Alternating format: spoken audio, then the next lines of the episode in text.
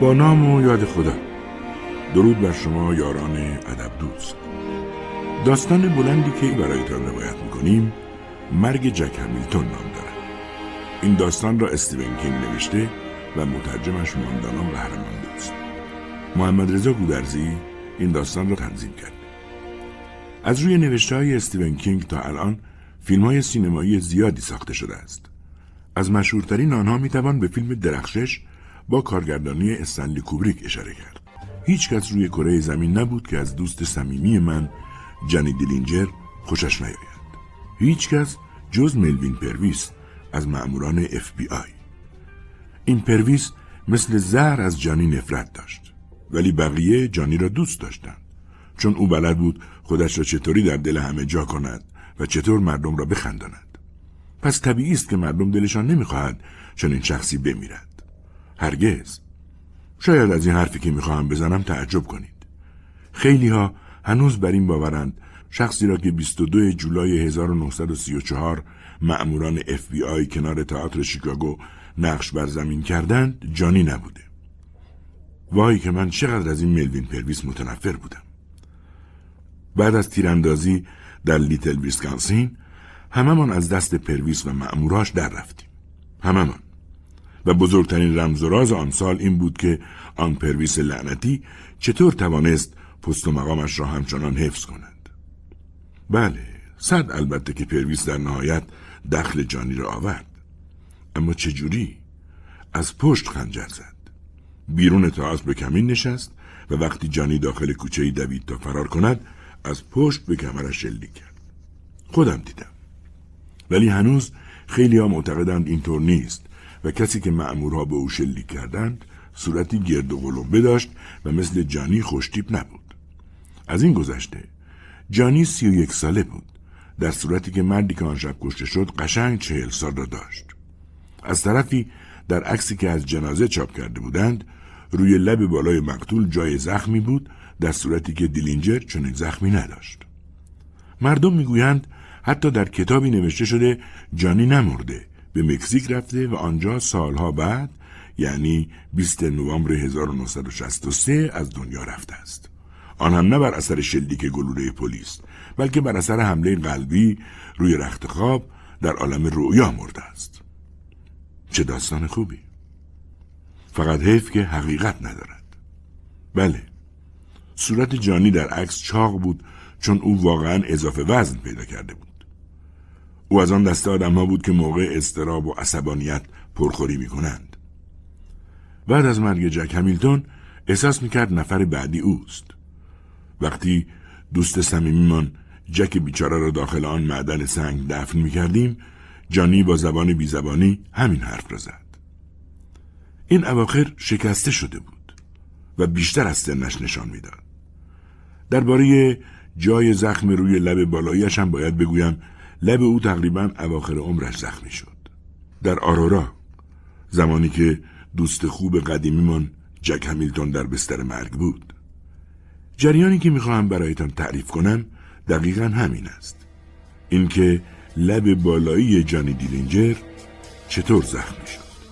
من و جانی و جک همیلتون از صحنه تیراندازی لیتل زدیم به از پنجره های آشپزخانه در قسمت عقب ساختمان پریدیم بیرون و به طرف دریاچه دویدیم.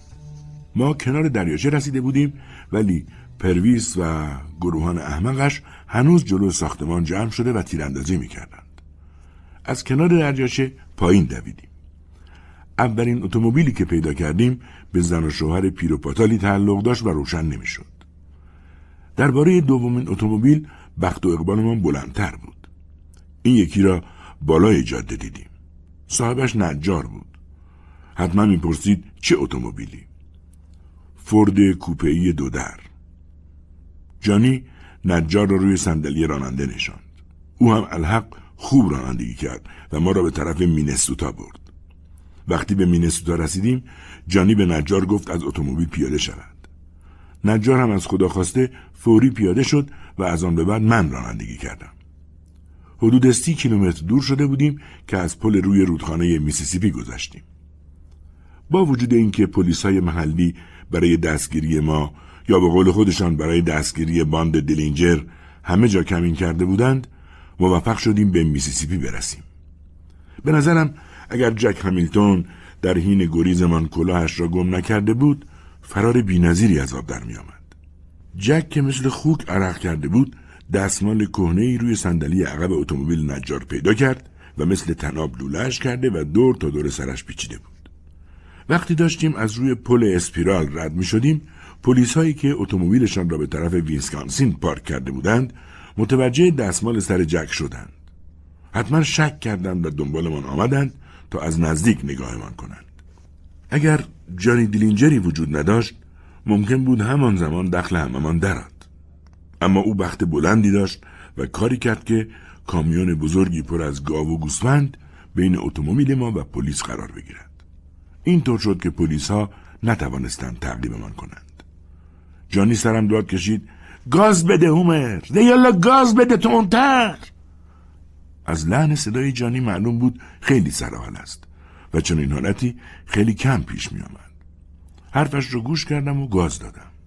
کلی گرد و خاک پشت سرمان بلند شده بود و انگار پلیس ها پشت کامیون دفن شده بودند. وقتی حسابی از آنها دور شدیم جک گفت آرومتر خلو چه دیگه لازم نیست تون بری. بنابراین سرعت اتومبیل را کم کردم. یک ربعی اوضاع عالی بود و می گفتیم و می خندیدیم که ناگهان صدای بنگ بنگ تفنگ و هفتیر به گوشمان رسید. بعدش هم گلوله پشت گلوله بود که به طرف سطح جاده شلیک می شد. همان پلیس های روی پل بودند که داشتن 90 صد متر فاصله انتهایی را پشت سر میگذاشتند و نزدیک و نزدیکتر می شدند. آنقدر نزدیک شده بودند که اگر حدس می‌زدند دیلینجر با ماست به چرخ اتومبیلمان شلیک کنند و نگهمان دارند. این حالت زمان زیادی طول نکشید چون جانی شیشه عقب فورد را با ته هفتیرش شکست و شروع کرد تیراندازی به طرف آنها دوباره پدال گاز را فشار دادم. جاده خیلی شلوغ نبود و من راحت سبقت می گرفتم دو بار احساس کردم چرخهای طرف راننده به هوا بلند شد اما فورد چپ نکرد. برای فرار هیچ اتومبیلی بهتر از فورد نیست. صدای شلیک گلوله حتی یک لحظه قطع نمی‌شد. بنگ بنگ. ناگهان شیشه جلو اتومبیل جرینگی سوراخ شد و گلوله روی داشبورد افتاد. مثل سوسکای سیاه گنده به نظر می رسید. جک همیلتون روی صندلی کنار راننده نشسته بود. مسلسل دستی سبکش را از کف اتومبیل برداشت و خشابش را بررسی کرد. به نظرم می‌خواست از پنجره به طرف بیرون خم شود که باز صدای بنگ بنگ بلند شد و جک گفت اوه منو زدن. تیر خوردم. و مثل میمون فرمان فورد را چسبید و رویش خم شد. داد زدم حالت بده حالا من هم راحت نمی توانستم رانندگی کنم مدام دستم روی بوغ بود و گاز می دادم. باز پرسیدم جک حالت خوبه؟ آره خوبم خوب جک این را گفت و با مسلسل دستیش از شیشه باز فورد به طرف بیرون خم شد. نگاهش کردم. سوراخی روی پالتویش دیده می‌شد. سوراخی کاملا گرد. انگار کسی با دقت تمام آن را با مداد سوراخ کرده بود. هیچ قطره خونی دیده نمی‌شد. فقط و فقط همان سوراخ کوچک سیاه روی پالتویش بود. جانی سرم داد کشید. بی خیال جک شو. این لعنتی رو تونتر برون. با تمام قدرت گاز دادم. پلیس ها هنوز پشت کامیون گیر کرده بودند. یک طرف جاده نرده های حفاظتی بود و طرف دیگر جاده هم ترافیک بسیار سنگین بود. با سرعت پیچ تند جاده را دور زدم. سمت راستمان جاده خاکی دیدم که علف های هر سراسرش را پوشانده بود. جک که نفسی برایش باقی نمانده بود گفت بپیش تو جاده خاکی و به پشتی صندلی تکیه داد. پیچیدم. جاده بسیار قدیمی بود. هفتاد هشتاد متری جلو رفتم و فورد را جلوی کلبه مزرعه نگه داشتم. جاده پر از پستی و بلندی بود و مزرعه متروکه به نظر می رسید. موتور اتومبیل را خاموش کردم. هممان از فورد پیاده شدیم و پشتش سنگر گرفتیم. جک گفت اگه پلیسا بیان حالشون رو جا میاریم. دلم نمی‌خواد من رو صندلی الکتریکی بنشونن. ولی سر و کله کسی پیدا نشد. ما هم بعد از ده پانزده دقیقه باز سوار فورد شدیم و به طرف جاده اصلی برگشتیم. تمام مدت هوشیار بودیم. خیلی آهسته رانندگی می‌کردم. با احتیاط هرچه تمامتر. ناگهان صحنه ای را دیدم که به هیچ وجه دلم نمی‌خواست ببینم. گفتم جک از دهنت داره خون میاد. بپرو لباست نریزه. جک با انگشت وسطی دست راستش خون دانش را پاک کرد. بعد نگاهی به انگشت خونارودش انداخت و لبخند زنان نگاهم کرد. هنوز هم لبخند پررنگش را در رویاهایم می‌بینم. لبخندی پر از ترس و وحشت.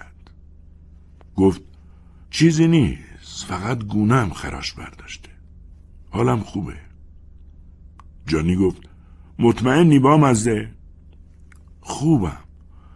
فقط کمی نفس تنگی گرفتم. و باز با انگشت وسطیش دانش را پاک کرد و گفت فقط گور لعنتیمون رو زودتر از اینجا گم کنیم جانی بهم گفت برگرد سمت پل اسپیرال هومر همین کار را کردم جانی همیشه قادر به یافتن راه فرار بود حتی زمانی که تمام گریزگاه ها مسدود می شدن. همیشه به او اعتماد کامل داشتم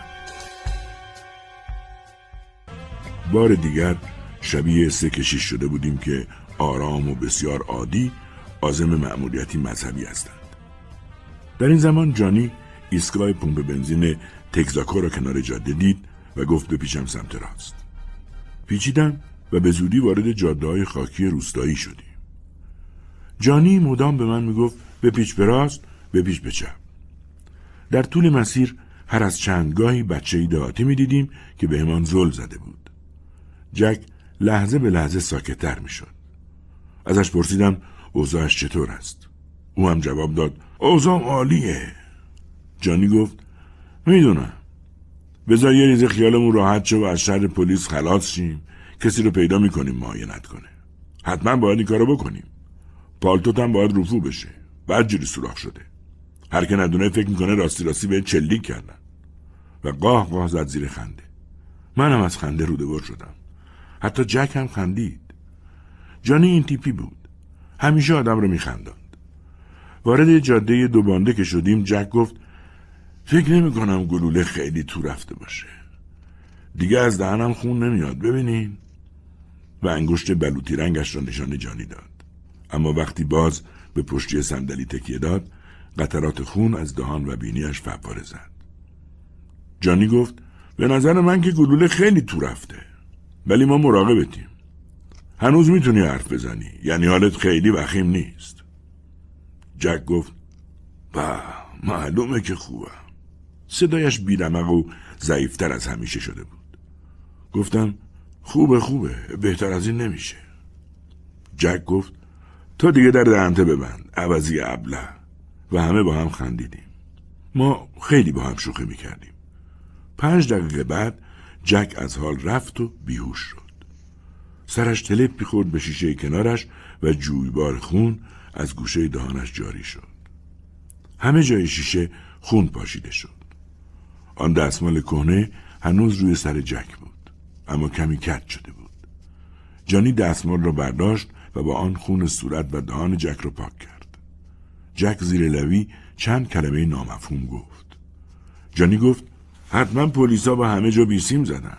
اگه برگردیم مینسوتا کارمون تمومه. تو چی فکر می‌کنی هومر؟ گفتم نظر منم دقیقا همینه کجا می‌تونیم بریم؟ چطوره بریم طرف شیکاگو؟ آره فقط باید اول از شر این فورد خلاص شیم و مخفیش کنیم حتی شمارش هم برداشتم گفتم جک رو چیکار کنیم؟ گفت جک حالش خوب میشه تقریبا دو کیلومتری رفتیم اتومبیل رو نگه داشتم جانی به طرف چرخ جلویی فورد چلی کرد. جک هم به کاپوت تکی داده بود. رنگی به چهره نداشت. بیرمق به نظر می رسید. هر وقت به اتومبیلی احتیاج پیدا می کردیم همیشه وظیفه من بود که دست بلند کنم تا بالاخره اتومبیلی بیسته. جانی یک بار به من گفته بود نمی‌دونم قضیه چیه. آدمایی که برای ماها اتومبیلشون رو نگه نمیدارن خیلی راحت جلو پای تو ترمز می‌زنن. و جک گفته بود چون شبیه احمقاست. هیچ کس مثل این هومر شکل احمقا نیست. و بعد هر سه قشقش زده بودیم زیر خنده. به این ترتیب دوباره باید وظیفم را انجام می‌دادم.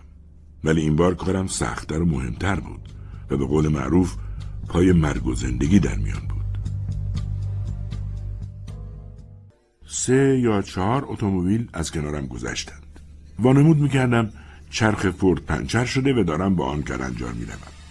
بالاخره اتومبیلی که آن هم از غذا فورد بود ایستاد. لبخند پررنگ من کار خودش را کرده بود. یک مرد یک زن جوان و بچه توپل مپل در اتومبیل نشسته بودند. راننده فورد گفت دوست عزیز مثل اینکه چرخت پنچر شده. کت و پالتو پوشیده بود و لباسهایش تر و تمیز بود. گفتم درسته. داشتیم گپ می‌زدیم که جانی و جک اسلحه به دست از پشت درختها بیرون آمدند. جک گفت جناب آقا اگه از تکون نخوری که صدمه نمی‌بینه. راننده اول به جک نگاه کرد بعد به جانی. وقتی به جانی نگاه می‌کرد چشمانش از هدقه در آمده بود. نفس زنان گفت تو دیلینجری و بعد دستایش را بالا برد. جانی گفت از آشناییت خوشبختم.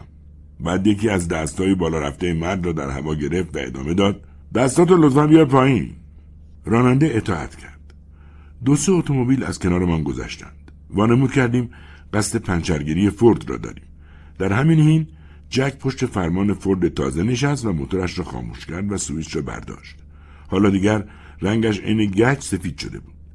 جک از همسر راننده پرسید اسمتون چیه خانم؟ زن که کلاه ملوانی قشنگی به سرداشت جواب داد دلی فرانسیس. شما می‌خواید ما رو بکشید؟ جانی جدی و عبوس به او نگاه کرد و گفت خانم فرانسیس اعضای باند دیلینجر هرگز کسی رو نکشتن درست می‌گفت. یکی از دلایلی که مردم پس از مرگ جانی تا مدتها او را به خاطر داشتند همین نکته بود. ملوین پرویس خیلی زود فراموش شد ولی خاطره جانی همیشه زنده ماند. جک گفت درسته ما فقط بانک می‌زنیم. البته در این مورد هم خیلی قلوب شده. ما نصف بانگایی رو هم که پلیس میگه نزدیم. راستی اسم این آقا کچولوی بانمک چیه؟ وزیر چانه پسرک رو نوازش کرد. مادرش گفت باستر. جک با دهان خونالود خندید و گفت شبیه یک بزناست فرانسیس گفت آقا شما حالتون خوبه؟ رنگتون خیلی پریده و خون. جانی حرف او رو قطع کرد و گفت جک می‌تونی اون یکی فردو ببری وسط درختها؟ جک گفت البته که می‌تونم. با اینکه پنچره طوری ببرمش که هست کنی. فقط بدجوری تشنم خانم فرانسیس فلاسکی را از روی صندلی عقب برداشت و به جک داد. دو اتومبیل دیگر از کنارمان گذشتند. سرنشینان اتومبیل ها برایمان دست تکان دادند. ما هم همینطور. من همچنان لبخند بر لب داشتم و سعی می‌کردم همچون احمقی واقعی به نظر برسم. از طرفی نگران جک بودم. نمیفهمیدم چطور می‌تواند سر پا بایستد. اما او نه تنها سر پا ایستاده بود بلکه فلاسک را هم کچ کرده بود و داشت قلوب قلوب می نوشید. وقتی فلاسک را به فرانسیس داد قطرات اشک از گناهایش سرازی شده بود. فرانسیس باز از او پرسید حالش خوب است یا نه. جک گفت الان عالیم بعد سوار فرد قدیمی شد و آن را داخل بوتها و درختها راند و چون جانی به لاستیکش شلیک کرده بود فورد مدام بالا و پایی میپرید. جک گفت خل آقا چرا به لاستیک جلو شلیک کردی؟ عصبانی به نظر می رسید بالاخره به هر جان کندنی بود فورد را لای درختها برد و بعد کند و آرام به طرف ما برگشت. بعد از این کارها جانی گفت خب حالا هممون با هم دوستیم و می‌خوایم کمی با هم اتومبیل سواری کنیم. جانی پشت فرمان نشست جک کنار او و من هم عقب کنار خانواده فرانسیس. به زور هممون آنجا جا شده بودیم. جانی به خانواده فرانسیس گفت وقتی به شهر بعدی رسیدیم پیادتون می‌کنیم تا سوار اتوبوس شید و به مقصد برسید. پول بلیت اتوبوس هم بهتون میدیم و فرد و ما می‌بریم. حتی یه خراش کوچولو هم روش نمیندازیم. اگه پلیسا سوراخ سوراخش نکنن دوباره مال خودتون میشه. یکیمون بهتون زنگ می‌زنه و جاشو میگه. فرانسیس گفت ما که تلفن نداریم. انگار از آن زنها بود که برای مطیع شوهر بودن هر دو هفته یک بار نیاز به گوشمالی دارند. جانی گفت خب پس به پلیسا تلفن می‌زنیم تا اونا بهتون خبر بدن. جانی سر راه بنزین زد و چند نوشابه گازدار هم خرید. جک یک نفس کل بطریش را سر کشید. انگار چند روز بود قطره آب ننوشیده بود. بچه نوشابه می‌خواست اما خانم فرانسیس به او نمی‌داد. جانی نگاهی به خانم فرانسیس انداخت. خانم گفت قبل از نهار نباید نوشابه بخوره. سپس رو به جک کرد و پرسید انگار حالتون بده. البته بچه به هوا رفته بود. جک که سرش را به شیشه کنارش تکیه داده و چشمایش را بسته بود در همان حالت بیهوشی به حرف من و گفت خانم طولت را خفه کن وگرنه خودم خفش می‌کنم. خانم فرانسیس با لحن تکبرآمیزی گفت به نظرم یادتون رفته سوار فرد چه کسایی هستید؟ جانی گفت نور شاور بده به بچت دیگه. اه. این بار لبخندی که روی لب جانی بود معنای دیگری داشت. دیلی رنگ از رویش پرید و طولش به نوشابهش رسید. حالا می‌خواست نهار خورده باشد یا نه؟ بعد از سی و پنج کیلومتر به شهر کوچکی رسیدیم.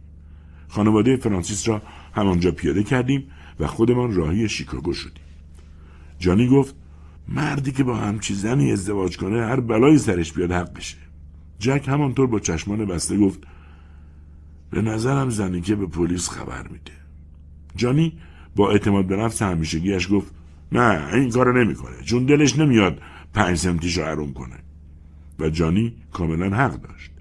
پیش از رسیدن به شیکاگو فقط دو اتومبیل پلیس دیدم که سرنشینانش هیچ کدام نگاهی هم به ما نینداختند. اما جک داشت هزیان می‌گفت و با مادرش حرف می‌زد. جانی گفت هومر. گفتم چیه؟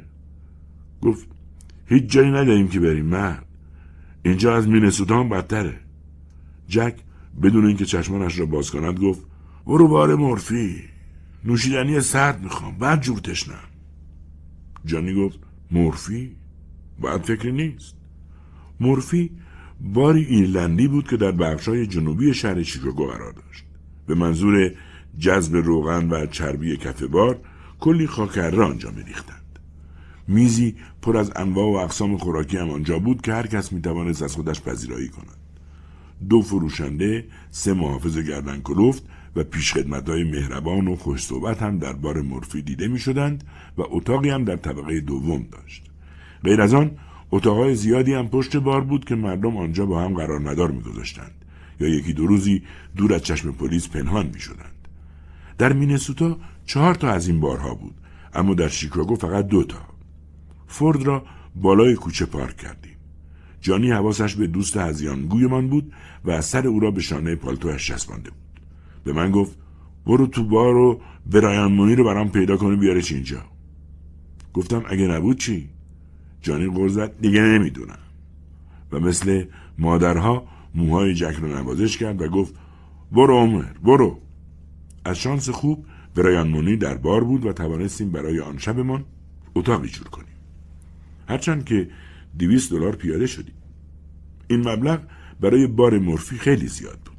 به خصوص اینکه چشمانداز اتاق رو به کوچه باریک بود و دستشویی هم ته راه رو قرار داشت.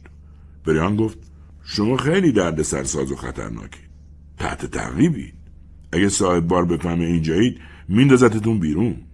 کل شبکه های رادیو و تمام روزنامه درباره لیتل مینسوتا حرف می‌زنند. جک روی تخت تاشوی گوشه اتاق نشست و سیگار کشید و نوشابه خنک نوشید. انگار کمی حالش جا آمده بود و دوباره خودش شده بود. او از مانی پرسید لستر فرار کرده؟ وقتی داشت حرف می‌زد نگاهش کردم و صحنه وحشتناکی را دیدم. هر وقت به سیگارش پک می‌زد دودی کمرنگ از سوراخ پشت پالتوش به هوا بلند می‌شد. مثل این بود که آتش گرفته و دارد ازش دود بلند می شود. جانی که می‌دید جک سرحال شده و حرف می‌زند شاد به نظر می رسید. اما او دود خارج شده از پشت بدن جاک را ندیده بود و چه سعادتی که ندیده بود. ای کاش من هم ندیده بودم. مونی به جک گفت لستر به کلی پلیس شلیک کرد و زد به چاک. حداقل یکی از پلیسا کشته شده. شاید هم دو نفر. و هر حال این فقط قضیه رو بدتر می‌کنه. امشب می‌تونید اینجا بمونید اما فردا بعد از ظهر باید اینجا رو ترک کرده باشید. پس از این حرفها مونی از اتاق بیرون رفت. جانی چند ثانیه ای صبر کرد سپس به طرف در زبان درازی کرد مثل بچه کوچولوها. من زدم زیر خنده. جانی استاد خنداندن اطرافیانش بود. همیشه مرا میخنداند. جک هم می‌خواست بخندد اما نتوانست. ظاهرا زخمش خیلی اذیت می‌کرد. جانی گفت وقتشی که پالتوتو دراریم و زخمتو ببینی. باید بفهمیم اوضاع چقدر وخیمه رفیق پنج دقیقه طول کشید تا لباسهایش را درآوردیم فقط زیرپوش به تنش مانده بود. هر سه نفرمان عرق کرده بودیم. چهار یا پنج بار مجبور شدم دستهایم را روی دهان جک بگذارم که صدایش را خفه کنم. سر آستینهایم خونالود شده بود. آستر پالتوش صورتی شده بود. پیراهن سفیدش قرمز روشن و زیرپوشش هم کاملا سرخ سرخ بود. سمت چپ کمرش درست زیر استخوان کتف برآمدگی کبودرنگی دیده می‌شد. وسط برآمدگی هم سوراخی قرار داشت. درست مثل آتش فشانی بسیار کوچک. جک این بار آهسته گفت دیگه بسته. لطفا دیگه بسته. جانی باز با کف دست موهای جک را نوازش کرد و گفت تموم شد تموم شد. کارمونو کردیم. حالا می‌تونی دراز بکشی و بخوابی. باید استراحت کنی. نمی‌تونم. خیلی درد داره. آه خدایا. اگه بدونی چقدر درد می‌کشم یه لیوان نوشیدنی دیگه هم می‌خوام. خیلی تشنمه. و باز شروع به هزیان گفتن کرد. جانی گفت دوباره زد به سرش. هومر با دکتر خبر کنیم. کار خودته. گفتم یا عیسی مسیح. جانی اینجا که شهر من نیست. دکتر از کجا پیدا کنم؟ مهم نیست.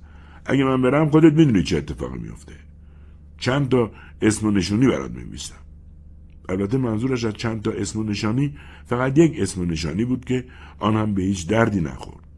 آن دکتر یا در اصل دارو فروشی که کارش سخت جنین و پاکسازی اثر انگشت سابقه داران با اسید بود دو ماه پیش بر اثر مصرف بیش از حد داروی مسکن مرده بود. به هر حال پنج روز تمام در آن اتاق درب و داغان پشت بار مورفی سر کردیم تا صاحب بار بالاخره خودش را آفتابی کرد. اسمش میچی بود.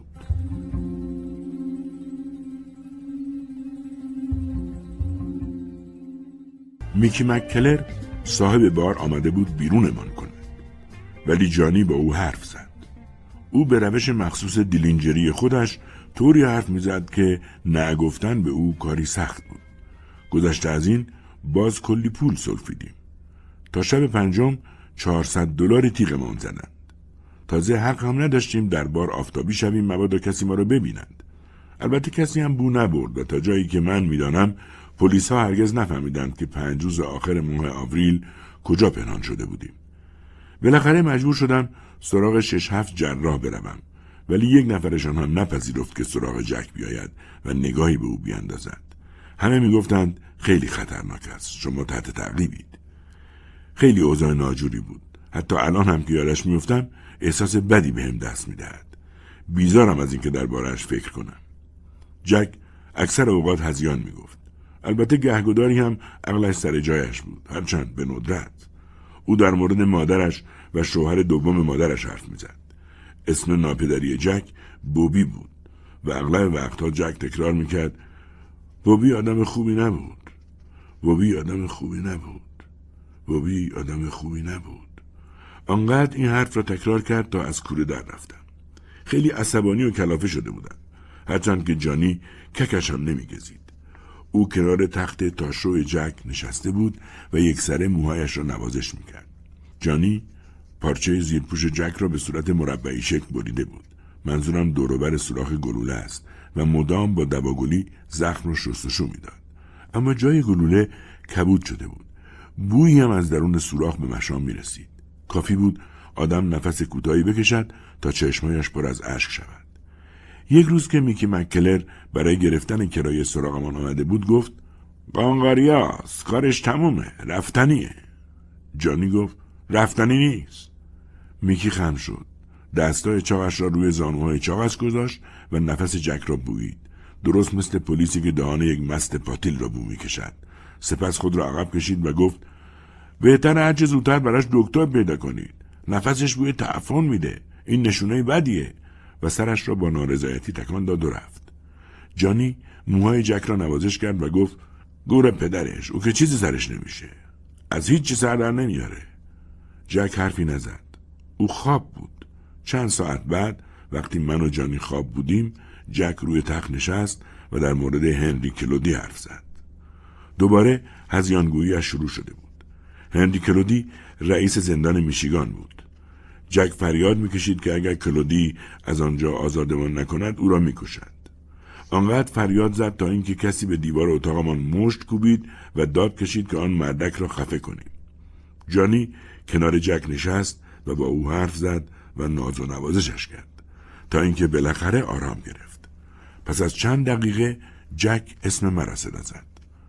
گفتم بله جک. گفت نمی‌خوای با مگس شیرین کاری را بندازی؟ تعجب کرده بودیم که چطور این قضیه یادش مانده. گفتم خب دلم می‌خواد این کارو بکنم جک اما اینجا که مگس پیدا نمیشه. تازه نه فقط در اینجا بلکه در این فصل از سال هیچ جا مگس پیدا نمیشه. جک با صدای آرام و ضعیف گفت گفتم شاید دوروبر شما ها مگس باشه. مگه نه چوما؟ به هیچ وجه نمی‌دانستیم چوما کیست. اما سرم رو به نشانی تایید تکان دادم و شانهاش را نوازش کردم. داغ و چسبناک بود. حالا دیگر حلقه های بزرگ ارغوانی رنگی زیر چشمای جک مشاهده می‌شد. قطرات کوچک خشک شده خون هم لبهایش را لکه لکه کرده بود. او وزن کم کرده و لاغر شده بود. بویش به مشام من هم می رسید. بسیار نامطبوع و حال به هم زن. البته جانی طوری وانمود می‌کرد که انگار هیچ بوی بدی را استشمام نمی کند. جک گفت جانی برام رو دستات را برو مثل اون وقتا جانی گفت باشه یه دقیقه صبر کن و لیوانی آب برای جک ریخت و گفت اول اینو بخور لبی تر کن مرد. نمی‌دونم هنوز می‌تونم رو دستام را برم یا نه. یادته تو خیاط خونه که کار می‌کردیم یه بار خواستم همینطوری رو دستام را برم و فرار کنم. کلی زحمت کشیدم و تا دم در اصلی رفتم اما گیرم انداختن و تو انفرادی زندانیم کردن. جک گفت یادمه. جانی آن شب روی رستایش راه نرفت. وقتی لیوان آب را به دهان جک نزدیک کرد مردک بیچاره خوابیده بود و سرش روی شانه جانی بود. گفتم داره میمیره. جانی گفت نه نمیمیره. صبح روز بعد از جانی پرسیدم چیکار می‌تونیم بکنیم و چه کاری از دستمان ساخته است؟ جانی گفت یه نفر رو پیدا کردم. اسمش جاومورنه. آشنای مکلره اگه بتونه به جک کمک کنه ناچاریم هزار دلار بهش بدیم. گفتم من فقط 600 دلار دارم. و 600 دلار را پیاده شدم. اما نه به خاطر جک همیلتون. جک دیگر احتیاجی به دکتر نداشت. مردنی بود. جک بیشتر به کشیش نیاز داشت تا دکتر. به خاطر جانی دینینجر آن کار را کردم جانی گفت متشکرم اومر تا یه ساعت دیگه برمیگردم. تا اون موقع خوب ازش مواظبت کن. جانی می‌دانست اگر مورن کمکمان نکند باید شهر را ترک کنیم. یعنی میبایست جک را همراه خودمان به مینسوتا برمیگرداندیم و آنجا دنبال دکتر میگشتیم. دکتر یا هر کسی که کمکی از دستش برمیآمد. و همهمان می‌دانستیم رفتن به آنجا آن هم با فردی مسروقه به چه معنا بود و چه عواقبی داشت. بهار 1934 بود و اسم ما سه نفر به خصوص جانی در فهرست دشمنان جامعه ثبت شده بود. گفتم باشه موفق باشی. خبرتو تو صفحات تنز روزنامه ها می‌خونم. از اتاق بیرون رفت. دوروبر اتاق ول چرقیدم و پرسه زدم. دیگر از بوی تعفن اتاق حالم به هم می‌خورد و نمی‌توانستم تحمل کنم. همش حالت تهوع داشتم. انگار دوباره به روزهای میشیگان برگشته بودیم. با این تفاوت که چند درجه بدتر بود. جک چند کلمه ای زمزمه کرد و باز بیهوش شد. یک صندلی کنار تخت تاشو بود و کوسنی هم روی صندلی. کوسن را برداشتم و کنار جک روی صندلی نشستم. به خودم گفتم زیاد طول نمی کشد وقتی جانی برگردد بهش می‌گویم جک بیچاره نفس آخرش را کشید و غزل خداحافظی را خواند. بعدش هم کوسن را دوباره روی صندلی می‌گذارم. این یک لطف است هم در حق جانی هم در حق جک. واقعا. ناگان جک به حرف آمد و گفت می‌بینم چوما. به محض شنیدن صدایش زهر ترک شدم. داشتم سکته می کردم هر دو آرنجم را روی کوسن گذاشتم و گفتم حالت چطوره؟ با چشمایی تقریبا بسته گفت شیرین کاری. با مگسا شیرین کاری را بنداز. این را گفت و دوباره به خواب فرو رفت. چقدر به موقع از خواب بیدار شده بود. اگر بیدار نشده بود جانی با جسدی روی تخت مواجه می‌شد. بالاخره جانی برگشت. طوری محکم در را باز کرد که اسلحه هم را کشیدم. تا مرا اسلحه به دست دید خندید و گفت آب پاشو بذار کنار و بارا بندیر تو بنداز تو ساک کند پرسیدم جریان چیه؟ از اینجا میریم جریان اینه به نظرم خیلی سر حال می‌رسید ادامه داد وقتشه و بهمون خوش میگذره مکسی کرد و پرسید وقتی نبودم حالش خوب بود؟ اون نگفت به کوسن روی صندلی نگاه کردم و گفتم حالش خوب بود حالا کجا قراره بریم؟ آرورا شهر کوچیکی بالای ایالت با والنی و نامزدش. میریم اونجا. بعد روی تخت خم شد. موهای سرخ جک شروع کرده بود به ریزش. قبلا هم خیلی پرپوش نبود. حالا تارهای موهایش روی بالش را پوشانده بود. فرق سرش کاملا معلوم شده بود. جانی فریاد زد. جک شنیدی چی گفتم؟ تا چند ساعت دیگه خلاص میشیم و همه چیز رو میشه. خیلی زود. جک بدون اینکه چشمانش را باز کند گفت مثل جانی دیلینجر رو دستاد را برو. جانی همچنان لبخند می‌زد. چشمکی به من زد و گفت جریان رو فهمیده. فقط هنوز بیدار نشده. گفتم حق با توه. سوار اتومبیل شدیم و به طرف آرورا رفتیم. جک کنار پنجره فورد نشسته بود. هر بار که در چاله چوله ها و دستاندازهای جاده میافتادیم سرش بالا و پایین می‌رفت و به شیشه می‌خورد. مدام با آدمهای حرف می‌زد که برای ما نامرئی بودند. وقتی از شهر خارج شدیم من و جانی ناچار شدیم شیشه های فورد را پایین بکشیم. بوی تعفن تحمل ناپذیر شده بود. جک داشت از درون میپوسید اما هنوز نمرده بود. بیان که بمیرد داشت ذره ذره میگندید. شنیده بودم زندگی ناپایدار است اما باورم نمی‌شد. در آن لحظه دلم می‌خواست این جمله صحت کامل داشته باشد. دیگر حسابی از شهر دور شده و وارد جنگل ها شده بودیم که جانی به حرف آمد و گفت اون یارو دکتر مورن مثل بچه ننه های زرزرو بود. دلم نمی‌خواست بچه ننه بیخاصیتی مثل اون رفیقمون رو معاینه کنه. از طرفی هم نمی‌خواستم بی نتیجه برگردم. هفتیر کالیبر سی و هشتش را درآورد و نشانم داد. می‌خواست عملا نشانم بدهد که چطور با مورن رفتار کرده. ادامه داد بهش گفتم دوکی جون اگه به خواستم نرسم جون تو می‌گیرم. وقتی باورش شد چوخی ندارم یه نفر صدا زد. اسمش والنی بود. سرم را به نشانه تایید تکان دادم. این اسم برام خیلی آشنا بود. بعدا فهمیدم والنی یکی از اعضای باند بارکر بود. درست مثل داک بارکر مرد خوبی بود. نامزد والنی هم آدم خوبی بود. ربیتس صدایش می‌زدن. چرا ربیتس چون چند بار از طریق حفر تونل از زندان فرار کرده بود. ربیتس از خیلی ها بهتر بود. زنی بی نظیر. حداقل سعی کرد به دوست صمیمی بیچارمون کمک کند. به مردی که نه فقط خودش بلکه دیگران را هم به درد سر انداخته بود. کسی که هیچ کس حاضر نشده بود به او کمک کند. نه دارو فروش ها نه جراحان و نه دکتر مورن. اعضای باند بارکر بعد از یک آدم ربایی ناموفق تحت تعقیب پلیس بودند. همچنان به سوی آرورا می رفتیم مخفیگاهی که قرار بود چند روزی مهمانش باشیم خیلی بزرگ نبود و چنگی به دل نمی‌زد. مکان چهار اتاقی بدون برق که مستراحش ته حیات بود ولی بهتر از بار مورفی بود. همانطور که گفتم حداقل نامزد والنی می‌خواست کمکمان کند. قرار بود دومین شب اقامتمان در مخفیگاه آرورا سراغمان بیاید. بالاخره شب دوم فرا رسید. ربیتس دور تا دور تخت کلی چراغ نفتی گذاشت. بعد یک کارد کوچک میوهخوری را درون آب جوش ضد کرد و به ما گفت اگه استفراغتون گرفت مقاومت کنید تا کارم تموم بشه. جانی گفت حرفی نداریم مگه نه همر سرم را به نشانه تایید تکان دادم. هرچند پیش از اینکه ربیز کارش را شروع کند حالت تهوع بهم دست داده بود. جک روی شکم دراز کشیده و سرش به یک طرف مایل بود و همچنان هزیان می‌گفت. ظاهرا نمی‌خواست دست از هزیانگویی بردارد. انگار هر جا می‌رفت کلی آدم همراهش بود. آدمهایی که فقط و فقط خودش می‌توانست آنها را ببیند. رویتس گفت امیدوارم موفق بشم من وقتی کارم رو شروع می‌کنم تا تمومش نکنم دست بردار نیستم. رویتس سرش را که بالا آورد داک رئیس گروهشان را در آستانه در دید. والنی دیویس هم کنار او بود. رویتس به داک گفت تو برو کچلخانهی رئیس قبیله با خودت ببر.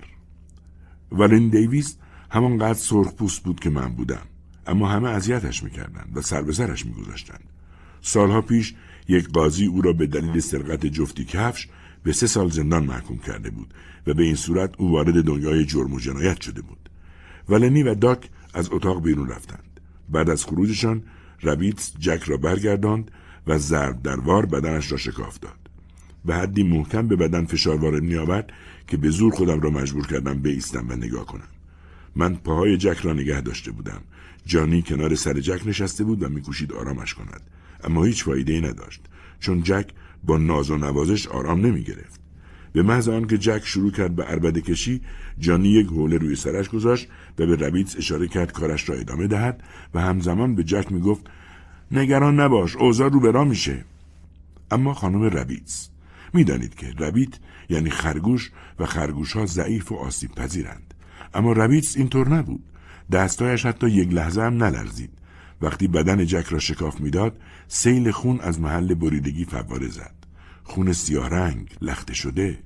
رویتس شکاف را با چاقو عمیقتر کرد و بالاخره عفونت را درآورد.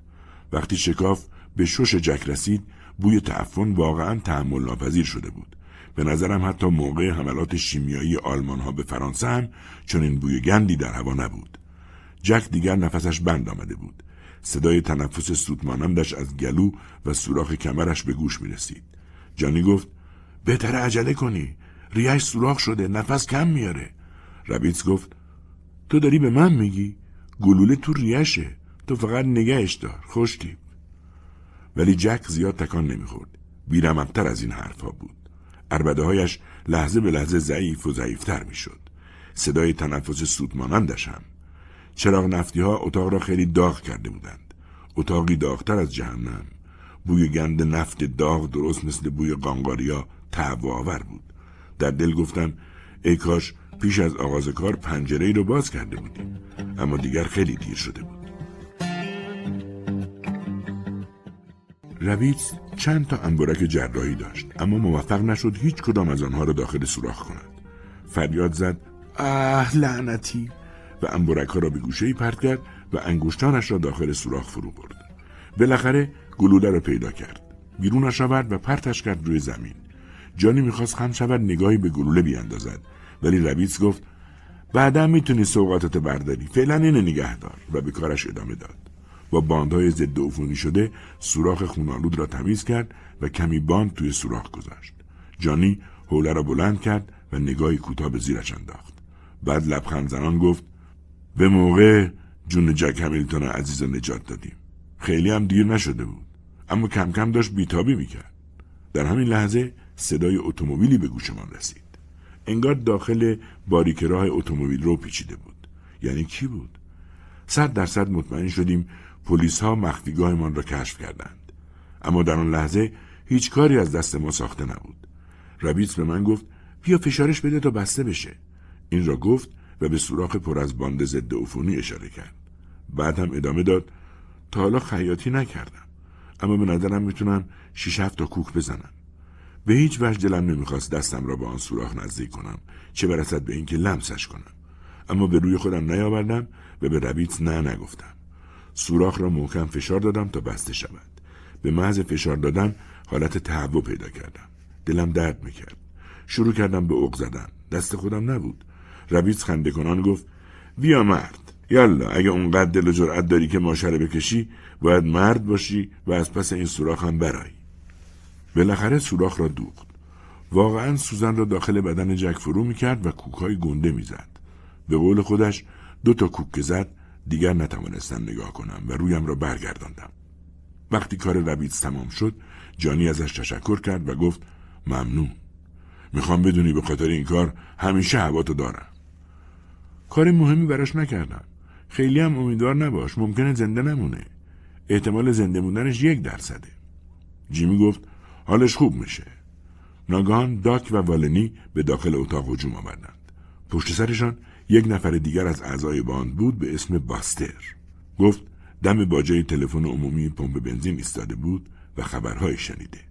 گفت پلیسا با تمام قوا در شیکاگو مشغول دستگیری افرادی هستند که به نحوی با آدم ربایی بریمر ارتباط داشتند. این آدم ربایی بزرگترین مأموریت اخیر باند بارکر بود. یکی از دستگیر شدگان مکلاگلین سیاستمدار و قانونگذار بسیار معروف شیکاگو و دیگری دکتر مورن ملقب به بچه ننه زرزرو بود. والنی گفت مطمئنم مورن جای ما رو لو میده صد درصد. جانی گفت ممکنه خبر دروغ باشه. جک بیهوش بود. موهای سرخ رنگش روی بالش افتاده بود. درست مثل رشته سیمهای باریک. جانی ادامه داد ممکنه شایعه باشه. باستر گفت بهتره بی خود دلت خوش نکنی. تیمی اوشه جریان رو بهم گفت. جانی گفت این تیمی اوشه دیگه چه اولاقیه داگ گفت برادر زده مورنه. و به این ترتیب بر حرف باستر سهه گذاشت. رویتس رو کرد به جانی و گفت می‌دونم چی تو کلته. همین الان این فکر از کلت بیرون کن. اگه اینو سوار فورد کنی و ببریش طرف مینسوتا صبح نشده کلکش کنده است. اونم با اون سرعتی که شما می‌خواید رانندگی کنید. والنی گفت می‌تونید ولش کنید خودتون برین. بالاخره پلیسا آفتابی میشن. اونا مجبورن از جک مراقبت کنن. وظیفهشونه. جانی نشست. قطرات درشت عرق از سر و رویش جاری شده بود. خسته به نظر می رسید. اما با وجود این لبخند بر لب داشت. جانی در هر موقعیتی قادر به لبخند زدن بود. گفت آره پلیسا خیلی خوب ازش مراقبت می‌کنن. اما احتمالا بیمارستان نمیبرنش. یه بالش رو صورتش می‌ذارن و خودشون هم روش میشنن به احتمال خیلی زیاد همین کارو می‌کنن. با شنیدن این حرف از شدت ترس به خود لرزیدم و شوکه شدم. مطمئنم دلیلش را درک می‌کنید و متوجه منظورم شده اید. باستر گفت خب پس بهتر تصمیم بگیرید. چون اینجا قبل از طلوع آفتاب محاصره میشه. من که می‌زنم به چاک. جانی گفت همتون برید. تو هم برو همر من پیش جک میمونم. داگ گفت به درک. منم میمونم. وارن دیویس هم گفت منم همینطور. باسته طوری آنها رو نگاه می‌کرد که انگار دیوانگانی زنجیری بیش نیستن. جانی همیشه تأثیر زیادی روی اطرافیانش میگذاشت و همه را تحت تأثیر قرار می‌داد. گفتم منم میمونم. باستر گفت بمونید من که میرم. داگ گفت بسیار خوب پس ربیت هم به خودت ببر. ربیت در آمد و گفت چی چی برای خودت ور ور می‌کنی؟ تازه الان می‌خوام آشپزی کنم. داک به او گفت خل شدی؟ زده به سرت؟ الان ساعت یک صبح دستاتم تا آرنج خونی شده ساعت هرچی می‌خواد باشه مهم نیست خونم پاک میشه می‌خوام برای شما مردا عالیترین و بهترین صبحانه کل عمرتون را آماده کنم تخم مرغ ژامبون دودی بیسکویت کوفتریزه و سیب زمینی سرخ کرده جانی گفت با من ازدواج می‌کنی؟ همه از خنده روده بر شدیم باستر گفت آه خیلی خوب به درک. اگه صبحونه در کار باشه من هم همین دور پرسه می‌زنم. اینطور شد که بالاخره همه تصمیم گرفتیم در کلبه مزرعه آرورا بمانیم. آماده برای فدا شدن و مردن به خاطر مردی که چه جانی خوشش میآمد چه نمیآمد خودش رو به موت بود. به قول معروف شروع کردیم به سنگر درست کردن. چند صندلی و کاناپه پشت در جلویی گذاشتیم و اجاق گاز را هم پشت در عقبی. اجاق گاز کار نمی‌کرد و خراب بود. فقط اجاق هیزامی درست کار می‌کرد. من و جانی مسلسل دستیهامان را از داخل فورد برداشتیم و داک هم یک جعبه نارنجک یک خمپاره انداز و یک جعبه گلوله خمپاره انداز از اتاق زیر شیروانی آورد. شرط میبندم خود ارتش هم اینقدر مهمات نداشت. داک گفت خب واقعیت اینه که اصلا برام مهم نیست چند پلیس کشته میشن. فقط دلم می‌خواد ملوین پرویز هم جز به کشته شده باشه. رویز هم صبحانه رو واقعا آماده کرد و روی میز چید. معمولا کشاورزها در آن ساعت از روز صبحانه می‌خورند. نوبتی صبحانه خوردیم. دو نفر میبایست باریک راه را میپاییدند. باستر یک بار اعلام خطر کرد و همه پریدیم سر جایمان سنگر گرفتیم. اما هیچ خطری نبود. کامیون شیر از جاده اصلی رد شد و رفت. آخرش هم پلیسا آفتابی نشدند. شاید شما فکر کنید اطلاعاتشان در مورد محل اختفای دیلینجر غلط بوده. اما به نظر من به خاطر بخت و اقبال بلند دیلینجر بود که قصر در رفتیم. جک لحظه به لحظه حالش وخیمتر و وخیمتر می‌شد. فردای آن روز حدود دو سه بعد از ظهر بود که جانی هم به این باور رسید که کوچکترین امیدی به بهبود جک وجود ندارد. البته به هیچ وجه این موضوع را به زبان نیاورد. دلم برای ربیتس میسوخت ربیتس با دیدن خون سیارنگی که از میان ها راه گرفته بود زد زیر گریه. مثل ابر بهار اشک میریخت. انگار جک همیلتون صمیمیترین و قدیمیترین دوست کل عمرش بود. جانی به ربیتس گفت فکرشو نکن قوی باش. تو بهترین کاری رو که از دستت برمیومد برای او انجام دادی. تازه شاید حالش خوب بشه. ربیتس گفت من نباید گلوله رو با دست در می همین کار باعث بدتر شدن حال او شده. گفتم نه تو مقصر نیستی. دلیلش قانقاریاست قبل از اینکه گلوله رو دراری اون قانقاریا گرفته بود. جانی نگاهی عبوس و جدی به من انداخت و گفت شدروبر نگو. ممکنه زخمش عفونت کرده باشه اما قانقاریایی در کار نیست. بوی گند عفونت در همه اتاق پیچیده بود. نیازی به اثبات این مطلب نبود. بنابراین ساکت ماندم. جانی همانطور که به من زل زده بود گفت یادته وقتی در پندلتون بودیم هری چی صدات می‌زد؟ سرم را به نشانه تایید تکان دادم. هری و جانی دوستانی بسیار صمیمی بودند. هرچند هری اصلا از من خوشش نمیآمد و اگر به خاطر گل روی جانی نبود هرگز مرا در باند راه نمی‌داد. باند ما قبلا باند هری نام داشت. به نظر هری من احمقی بیش نبودم. جانی در این مورد با هری موافق نبود و دلش می‌خواست همه با هم دوست باشند. جانی گفت حالا ازت می‌خوام بری بیرون و چند تا مگس گنده بگیری. مثل اون وقتهایی که تو پندلتون بودیم و رو حسیر می استادی حسابی گنده باشن به محض شنیدن این درخواستش فهمیدم خودش هم قبول کرده که جک رفتنی است. چه عجب. وقتی در دار و تعدیب پندلتون بودیم هری اسمم را گذاشته بود مگس باز. آن موقع هممون نوجوان بودیم. من عادت داشتم با ناراحتی سرم را زیر بالش فرو ببرم و آنقدر گریه کنم تا خوابم ببرد نمی‌خواستم زندانبانهای لعنتی صدایم را بشنوند. هری همچنان خلاف کرد و راهی زندان ایالتی اوهایو شد و اعدامش کردند. بنابراین فقط من نبودم که احمق بودم. ربیتس در آشپزخانه بود و برای شام سبزی خورد می‌کرد. غذا روی اجاق غلغل می‌کرد. ازش پرسیدم نخ دارد و او هم گفت خودت که بهتر جوابتو می‌دونی.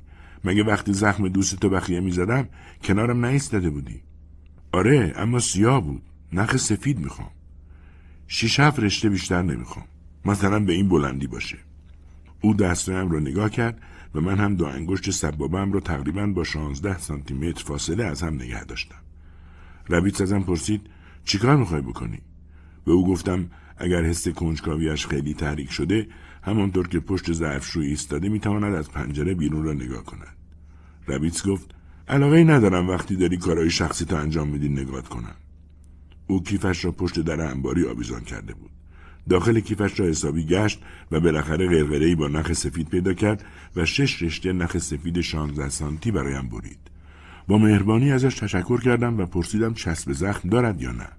از کشوی سمت راست ظرفشویی چند تا چسب زخم بیرون آورد و به من داد و گفت چون همیشه عادت دارد انگشتهایش را ببرد چسب زخمها را کنار ظرفشویی می‌گذارد. یک دانه چسب زخم برداشتم و به طرف در رفتم. به جرم کیفزنی در نیویورک راهی دار و تعدیب پندلتون شده بودم. از آنجا که تصمیم گرفته بودند بچه های بد را به کار وادارند و مشغولشان کنند دار و تعدیب پندلتون هم پر از آدم شده بود. پندلتون رخشویخانه، کارگاه نجاری و خیاطخانه داشت. زندانیان خیاطخانه برای کارکنان زندان پیراهن و شلوار میدوختند. شغل من هم خیاطی بود. در خیاطخانه پندلتون بود که با جانی و هری آشنا شدم. جانی و هری خیلی در کارشان دقیق بودند و هرگز اشتباه نمی کردند. اما من همیشه تنبیه می شدم. زندانبانان فکر می کردند علتش لودگی من است. نظر هری هم همین بود. اما حقیقت این بود که من کند کار می کردم و تا حدی هم دست و پا بودم. ظاهرا جانی متوجه این نکته شده بود. سزای کسی که در کارش دقیق نبود و اشتباه می‌کرد این بود که فردای روز بعد راهی بازداشتگاه شود. در بازداشتگاه حسیری به مساحت سی متر مربع وجود داشت. میبایست غیر از جوراب لباسهایمان را در میآوردیم و تمام روز روی حسیر می اگر آدم یک بار پایش را از حسیر بیرون میگذاشت نگهبانان شلاقش می‌زدند. اگر دو بار بیشتر شلاق می‌خورد و سه بار هم مساوی بود با یک هفته انفرادی. مشکل آب نداشتیم. هر قدر می‌خواستیم می‌دادند. ولی نکته اینجا بود که در کل روز فقط یک بار حق رفتن به آبریزگاه را داشتیم. خیلی دوران کسالت باری بود. بعضی از زندانیان برای خودشان قصه تعریف می‌کردند. ادهی آواز میخواندند و برخی هم اسامی کسانی را یادداشت می‌کردند که قصد داشتند بعد از آزادی از زندان به سراغشان بروند. من هم مگسگیری یا به اصطلاح مگس بازی را یاد گرفتم. بهترین مکان برای مگسگیری آبریزگاه است آن روز هم بیرون در آبریزگاه مستقر شدم و نخهای سفید رنگ ربیتس را گره شل زدم دیگر کارم تمام شده بود فقط میبایست بی حرکت می و منتظر می شدم. این مهارت ها را روی حسیر بازداشتگاه آموخته بودم. از آن نوع مهارت است که هیچ وقت فراموش نمی شود. خیلی طول نکشید. اوایل ماه مه کم و بیش مگس یافت می شود. البته چندان فرز و سری نیستند. حالا هر کس که ادعا می کند امکان ندارد آدم بتواند با نخ خرمگس بگیرد حاضرم با او شرط ببندم. بالاخره بعد از اینکه سه بار نخم را پرتاب کردم اولین مگس به دامم افتاد. سه بار که چیزی نیست. وقتی روی حسیر بازداشتگاه پندلتون می ایستادم گاهی اوقات بعد از سه چهار ساعت اولین مگسم را شکار می کردم. به محض شکار اولین مگس ربیز فریاد زد به خاطر خدا چیکار داری می‌کنی؟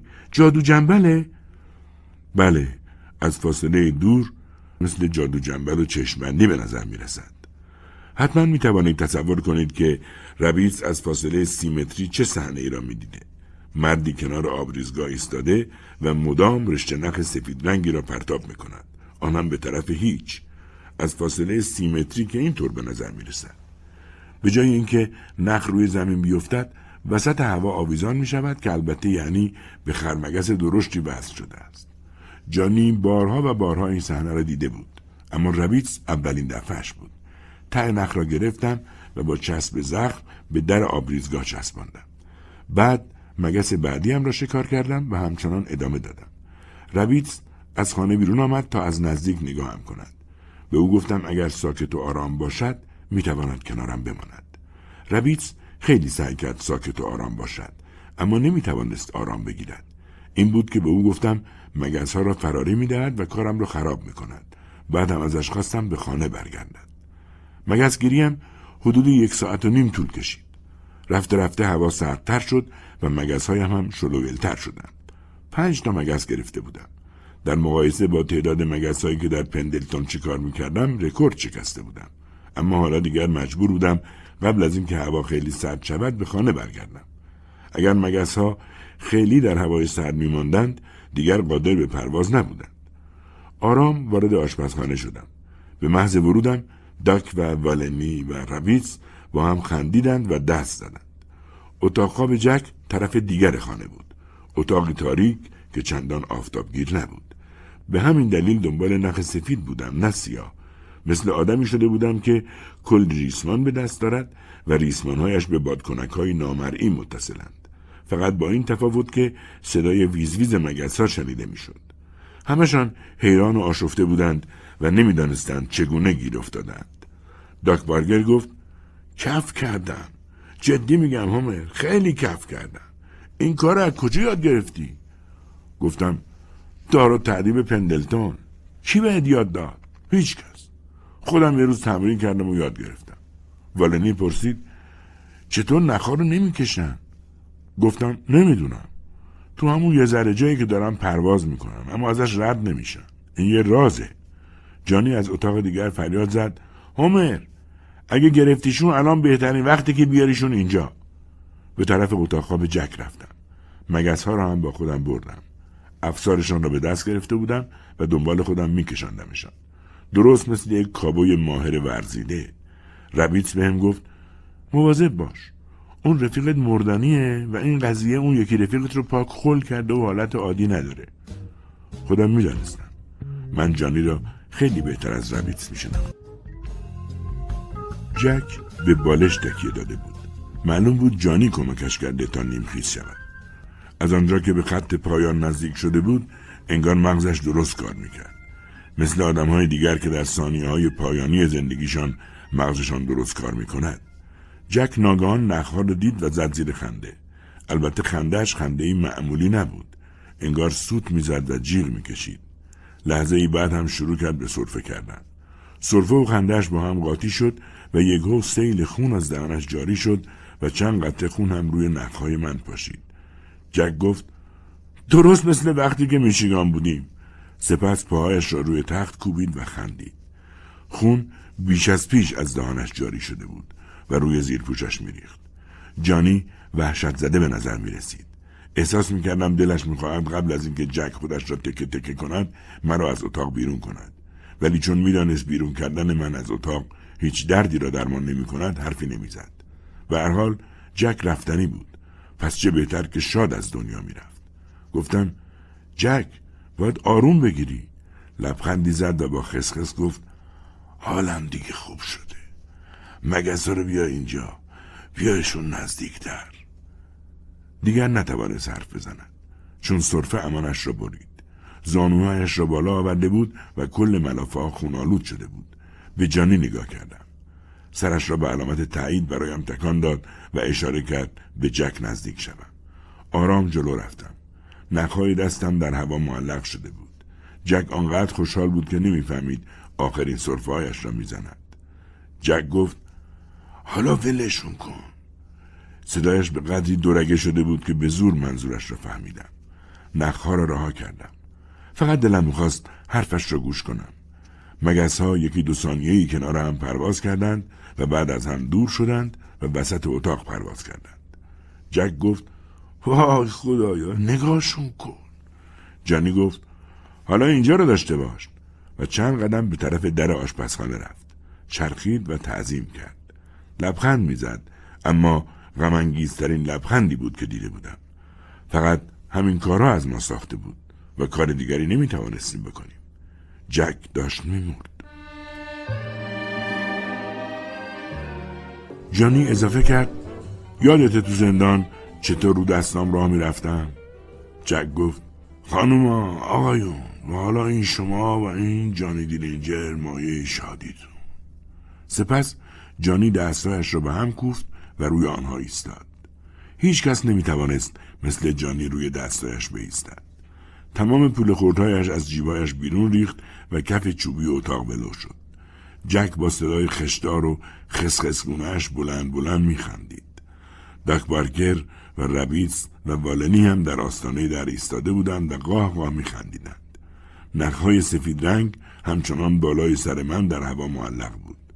من هم داشتم همراه بقیه میخندیدم که ناگهان متوجه چیزی شدم و سریع خندم را قطع کردم فریاد زدم جانی مواظب هفتیرت باش اسلحه جانی پشت کمربند شلوارش بود و چون داشت روی دستایش راه می‌رفت اسلحهش کم کم لیز می‌خورد او گفت چی ها لحظه ای طول نکشید که هفتیرش کف اتاق افتاد و گلوله ای در رفت ربیس جیغ کشید و جانی پشتکی زد و با صورت روی زمین افتاد.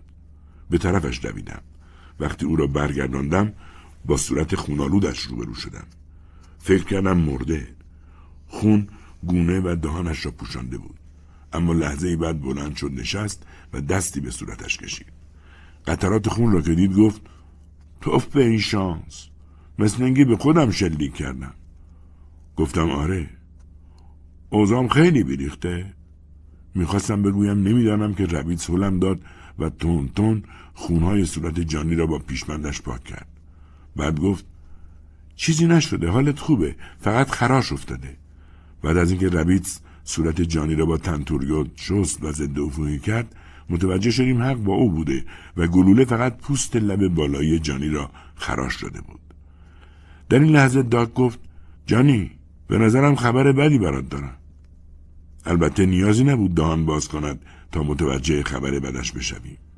جک همچنان روی تخت خواب نشسته بود. اما سرش کاملا خم شده بود به حدی که موهای سرخ رنگش روی ملافه خونالود میان دو زانویش افتاده بود وقتی سرگرم بررسی صورت جانی بودیم جک غزل خداحافظی را خوانده بود. داگ گفت جسد را ببریم به معدن سنگی که در سه کیلومتری پایین جاده قرار داشت. درست خارج از شهر آرورا. ربیتس یک بطری قلیاب از زیر کاسه ظرفشویی درآورد و آن را به ما داد و گفت می‌دونید باید باش چیکار کرد؟ جانی گفت البته که می‌دونی. جانی یکی از چسب زخمهای ربیتس را روی لب بالایش چسبانده بود. درست روی نقطه‌ای که دیگر هیچ وقت سپیدش در نمیآمد. جانی دل و دماغ نداشت و بیحوصله به نظر می‌رسید. در آن لحظات جانی با هر کس که حرف می‌زد به چشمایش نگاه نمی‌کرد. ربیتس به من گفت مجبورش کن این کار رو بکنه هومر. و با انگشت شستش به اتاق خواب جک اشاره کرد. جک روی تخت خواب دراز کشیده بود و ملافه خونالود را دورش پیچیده بودیم. ربیتس ادامه داد اگه پلیسا جنازه را پیدا و شناسایی کنن و شما هنوز فرار نکرده باشید هم برای خودتون بد میشه هم برای ما. جانی گفت هیچ کس جز تو به ما کمک نکرد. فقط تو از جون و دل به ما کمک کردی. مطمئن باش برای این کمکت پشیمون نخواهی شد. ربیتس لبخند زنان جانی را نگریست. اولش فکر می‌کردم که چون ربیت زنی بسیار کاری و جدی است به جانی علاقه من نخواهد شد. اما در آن لحظه متوجه اشتباهم شدم. دلیل جدیت بیش از حد و کاری بودنش شاید این بود که چندان زیبا نبود. از طرفی زنی که با گروهی مرد مسلح تو هچل افتاده و محبوس روبرو می شود اگر عقل سلیم داشته باشد ترجیح می دهد به مشکلات اضافه نکند و درد سرساز نباشد. ولنی گفت قبل از برگشتن شما ما از اینجا میریم. بارکر اصرار داره همه به فلوریدا بریم. مخفیگاهی نزدیک دریاچه ویر. داک ضربه بسیار محکمی به شانه والنی زد و گفت خفه شو وال. والنی در حال مالیدن شانهایش ادامه داد به هر حال ما از اینجا میریم. شما باید برید. پس بارو بندیلتون جمع کنید و به هیچ وجه به اینجا بر نگردید. حتی پشت سرتون هم نگاه نکنید. ممکنه کلا اوضاع عوض شه و ورق برگرده. پس بهتر جلب توجه نکنید. جانی گفت باشه. والنی ادامه داد حداقل دوستتون شاد و خندون مرد. من هیچ حرفی نزدم. راستی راستی داشت باورم می‌شد که جک همیلتون دوست قدیمیمان از دنیا رفته و این واقعیتی بسیار تلخ و غمانگیز بود. داک با من دست داد. بعد هم با جانی و گفت نمی‌دونم چی شد که کارمون به اینجا کشید و این کاره شدیم. این عین واقعیته. وقتی بچه بودم تنها آرزوی لعنتیم این بود که مهندس راهن بشم وقتی این حرفا رو می‌زد خیلی غمگین به نظر می رسید. جانی گفت نگران نباش. خدا آخر عاقبت همه چیز رو به خیر می‌کنه. جک را سوار اتومبیل کردیم. آخرین دفعه اتومبیل سواریش بود. او را داخل منافعی پیچیدیم و روی صندلی عقب فورد دزدی گذاشتیم. جانی رانندگی کرد و ما را به قسمت انتهایی معدن سنگ برد. جاده پر از چاله چوله بود. به معدن که رسیدیم جانی فورد را خاموش کرد بعد دستی به چسب زخم روی لب بالایش کشید و گفت امروز از آخرین تهمونده بخت و اقبالم هم استفاده کردم هومر دیگه کلام پس معرکه است گیر میافتم. گفتم اینطور حرف نزن. برای چی؟ عین حقیقته. ابرهای بارانزا سراسر آسمان سفید رنگ بالای سرمان را پوشانده بود. احتمال می‌دادم اگر از جاده آرورا شیکاگو برویم با باران شدیدی مواجه شویم و جاده گلی باشد. ولی جانی تصمیم گرفته بود به شیکاگو برویم. کلاغها قارقاری راه انداخته بودند. آنها را نمی‌دیدیم اما صدایشان را میشنیدیم. تنها صدای دیگری که به گوشمان می‌رسید تیک تاک دستگاه خنک کننده فورد بود. از آینه جسد ملافه پوش جک را نگاه می‌کردم. بی حرکت روی صندلی عقب افتاده بود. برآمدگی های سر دو آرنج و زانویش را نگاه می‌کردم. جانی به طرف هفتیر کاریب سی و هشتش اشاره کرد. این بار آن را پشت کمر درون کمربند جا داده بود. گفت اینو ببین هومر. سپس با جاسوییچی آقای فرانسیس صاحب فورد بازی بازی کرد. نوک انگشتانش را روی جاسوییچی می‌کشید. استفاده پی در پی از اسید قوی هم برای از بین بردن اثر انگشتانش نتوانسته بود محوشان کند و همچنان قابل بازگشت بودند و رشد می‌کردند. علاوه بر سوییچ فورد چهار پنج کلید دیگر هم داخل حلقه دسته کلید بود. پای خرگوش دست کلید را دیدم. پای خرگوش نشانه بخت و اقبال. جانی گفت وقتی اسلحه از کمرم بیرون افتاد تهش به این سویچی خورد. یعنی به شانس و اقبالم. و همین دلیل بهت گفتم دیگه هیچ چانسی نخواهند داشت. بیا کمک کن جک را از فورد بیرون بیاریم. جک را به طرف سراشیبی معدن سنگ بردیم. بعد جانی بطری قلیاب را هم آورد. برچسب جمجمه قهوه‌ای رنگ و دو استخوان ضرب شکل بزرگ روی بطری چسبانده شده بود. جانی دو زانو روی زمین نشست و ملافه را کنار زد و گفت انگشتراشو در بیار. همین کار رو کردم. جانی انگشترهای جک را داخل جیبش گذاشت. بعدها انگشترها را چهر و پنج دلار در ایالت ایلینوی آب کردیم. هرچند جانی مدام قسم می‌خورد که الماس انگشتر کوچک اصیل و واقعی بوده. جانی گفت حالا دستاشو بیرون بیار و نگه دار. حرفش را گوش کردم. جانی در بطری پر از قلیاب را باز کرد و مقداری از آن را روی نوک تک تک انگشتان جک ریخت. واضح بود دیگر اثر انگشت جک هرگز قابل برگشت نیست چون رشدی نمی کند. مدتی هر دو ساکت ماندیم.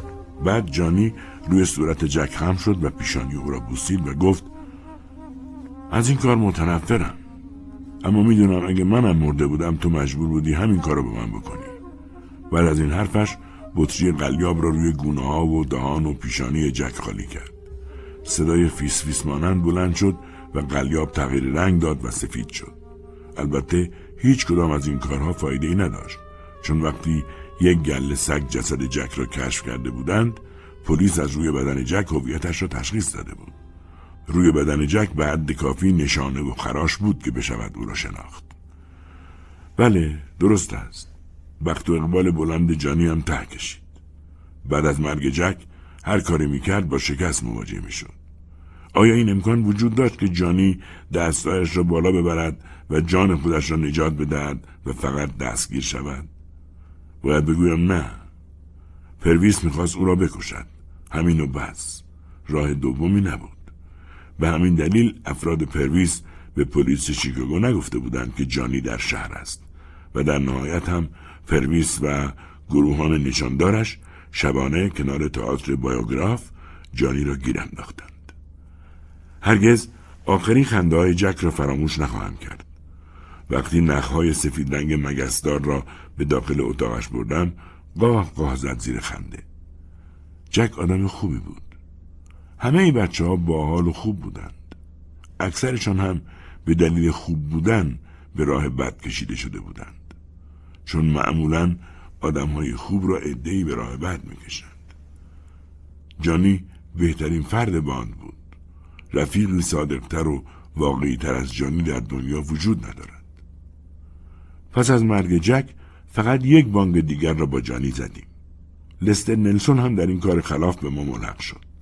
از شهر که خارج شدیم افراد پلیس ایندیانا تمام گلوله های سربیشان را نثارمان کردند. ولی ما همچنان فرار می‌کردیم. ولی به چه امیدی؟ برای چه چیزی؟